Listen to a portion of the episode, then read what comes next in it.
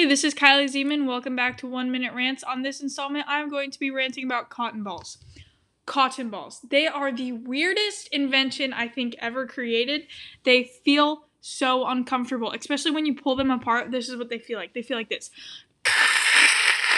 That's how they feel. Like the nails on the chalkboard, that's what a cotton ball is to me when you tear it off. I think that they should be uninvented. I think that there's so many different ways that people can do things. I mean, we used to like call people with, we needed a quarter to call somebody. Now we can call somebody. Click of a button, we pull it out of our pocket. We need a new invention for the cotton balls to get rid of the weird feeling. It feels like a weird sheet almost. I don't know. It feels really weird and it's so uncomfortable. They need to be uninvented. It's disgusting. There's got to be something else out there, some sort of flower or something that can be replaced by the cotton ball and redo it. I don't know. Anyway, that's my 1 minute rant. I hope you have a great day. This is WLHN's Now Kylie Zeman speaking.